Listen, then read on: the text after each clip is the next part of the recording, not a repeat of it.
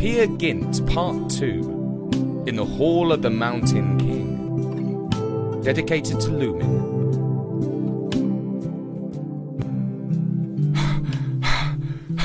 It's a good thing my legs are strong, because this mountain is steep. Up, up I climb, the moon lighting my steps, and I can keep going for hours yet. Oh, my young body is full of strength. I could pick up a pine tree if I wished. I shall live on berries and rabbit stew. And if I need new clothes, the skin of a reindeer will do. See up there. The snow on the tops of the mountains sparkle in the light of the stars. That's where I'm heading. Ah, this night is lovely. But what if a storm comes out? I'll be soaked, and the sharp wind will cut me up. I need to find a shelter. And I don't mean a poor log hut or a cabin. A palace! That's what I need! A palace in the mountains for Peer Gynt, whose destiny is to be Emperor of the World one day. Now, where do I find such a palace? Hmm. Let's examine these rocks. Do they not look like a palace? Here, I see a tower in these stones. And these stones, they look just like battlements. I'll say they are. So, where's my way in? This wall here. To common people, no doubt, it looks just like a rock face. But my conjuring eyes can see the outline of a gate. The entrance to the Hall of the Mountain King. And now I'll put my ear against it and listen carefully. Yes, I can hear. There's singing and feasting going on within. Those are the trolls, those are. Oh, gatekeeper! Let me in! Let me in! Open up the gates, I say! Open sesame! It is I, Prince Peer, on a royal visit to parley with the King of Trolls in his palace. Well, that's odd. They're refusing to let me in. Perhaps they're all getting ready to sleep. Talking of which, I'll lie down on this mossy bank and wait for dawn. Oh, hello. Who are you, my pretty one, all dressed in green? Is it true that you are Prince Peer? That's who I am. Well, you don't look well dressed. These are my hunting clothes. You should see me in my Sunday best. I heard you saying that you want to visit my father's palace. You heard right, young lady. If you enter through the gates, you must remember this. All might seem opposite to you. To your human eyes, big might seem small, and ugly might seem beautiful, and gold might seem like rust. It's the same with me. These fine clothes I am wearing might seem like rags to your eyes. Clean might seem like dirt. Whole might seem torn to tatters. Well, now, Prince Peer, we have much in common. Indeed. You look beautiful to my eyes, and I believe that my magical powers allow me to see you correctly. Oh, thank you, kind sir. Since we get on so well, shall we ask your father's permission to marry? Oh, say yes. Say that you shall be mine, and you shall never have to sew, or cook, or fetch, or carry. I shall look after you well. I won't even pull your hair when I'm angry. You know who my father is?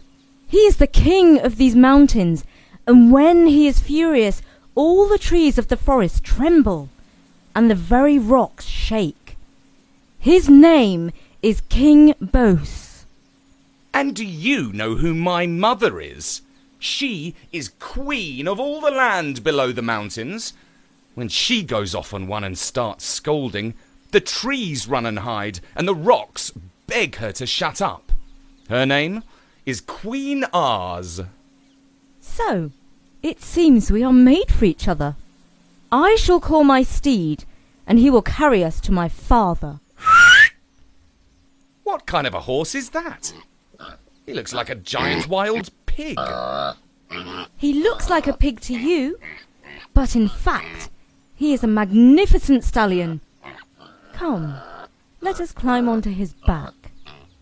Ride on, noble charger! Oh, if they could see me now. If Mum, Ingrid, and lovely Solveig could see me riding with a green princess into this mountain palace for an audience with the king, then they would finally know that fairy tales are not fantasies. We are heading deep inside. Every rock glistens with gold. Great lumps of gold lie around waiting to be picked up. And on all sides, the courtiers, the elves, the brownies, and the trolls are calling out to us. Let me pull out his hair. Let me bite his behind. Let me slash his face with my knife. Let me toast him on a spit. Boil him, skin him, eat him, fry him, gnaw his flesh. Bite his head. They aren't so polite to visitors. But no doubt, the king will be enchanted by my good manners and noble bearing. Ah, that must be him up there. He sits on a throne suspended from the ceiling of the hall by golden chains. Behind him expands a vast emptiness, nothingness, infinite darkness. Scary. It makes me sick to contemplate it. All hail, your majesty! I am Prince Peer. And it seems it's my daughter you are after. If she comes with a good dowry. Dowry? Certainly. Half of what is mine shall be yours on your wedding day, and the rest after I am dead. Your offer is acceptable to me.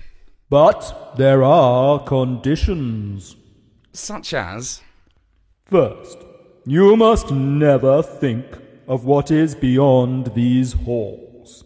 You must give up the sky, the sun, and the moon. You must never again step out into the fresh air. All that is inside the mountain is yours, but all that is outside is forsaken to you. It is a price worth paying for a kingdom. Second, you must let our law rule your life. Christians say, be true and selfless in all things. We trolls say, be false and selfish in all things. I agree to live by the wise law of the trolls. Next, you must agree to wear a tail. Sure, why not? If it's the fashion round here. Good, you'll soon learn to wag and wave it nicely. Fantastic.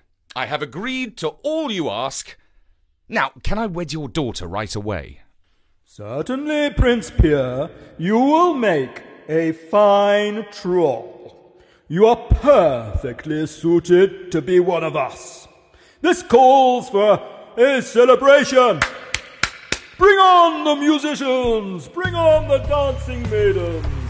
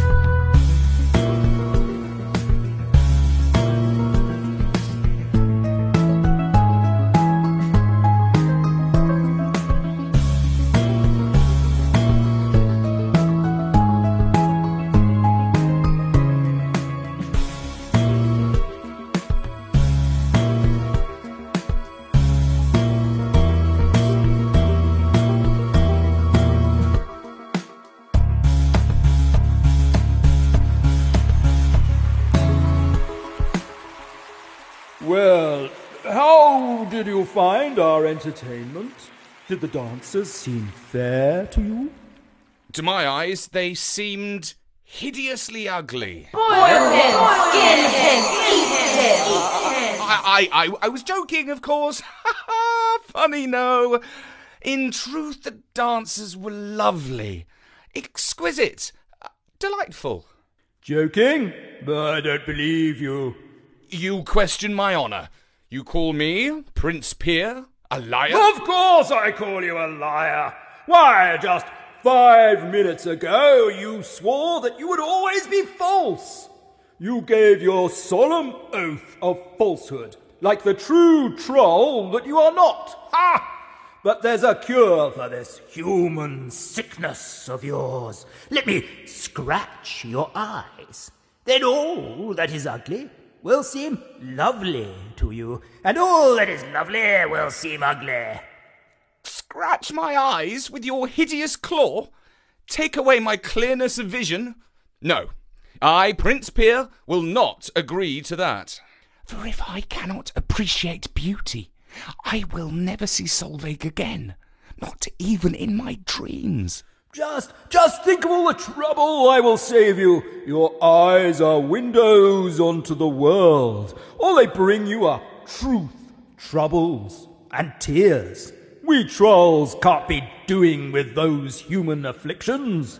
No, I say, I will not allow you to scratch my eyes. He's bewitched the king's daughter, tempted her, led her astray, wants to marry her. How dare a Christian dare such a thing? now I'm becoming angry. Eat, eat him. Fry him. Gnaw his flesh. Bite, bite his head.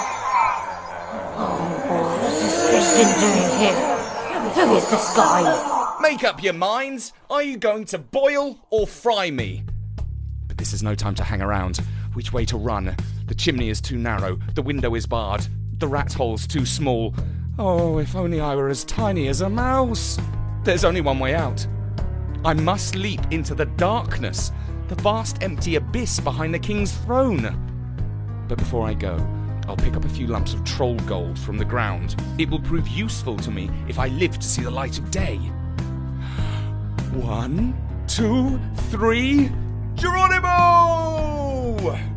Out I leap into the vast empty void.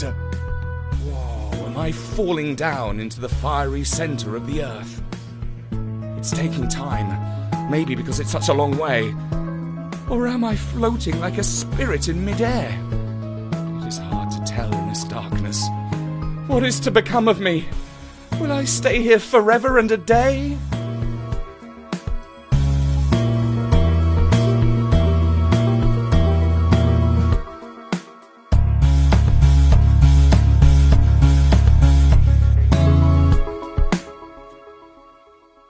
And I'm delighted to dedicate this episode to Lumin, whose family support us on Patreon. Lumin lives in Colorado, and she likes to listen to Storynory during her bath. Thanks so much to you and your dad Ben for supporting us.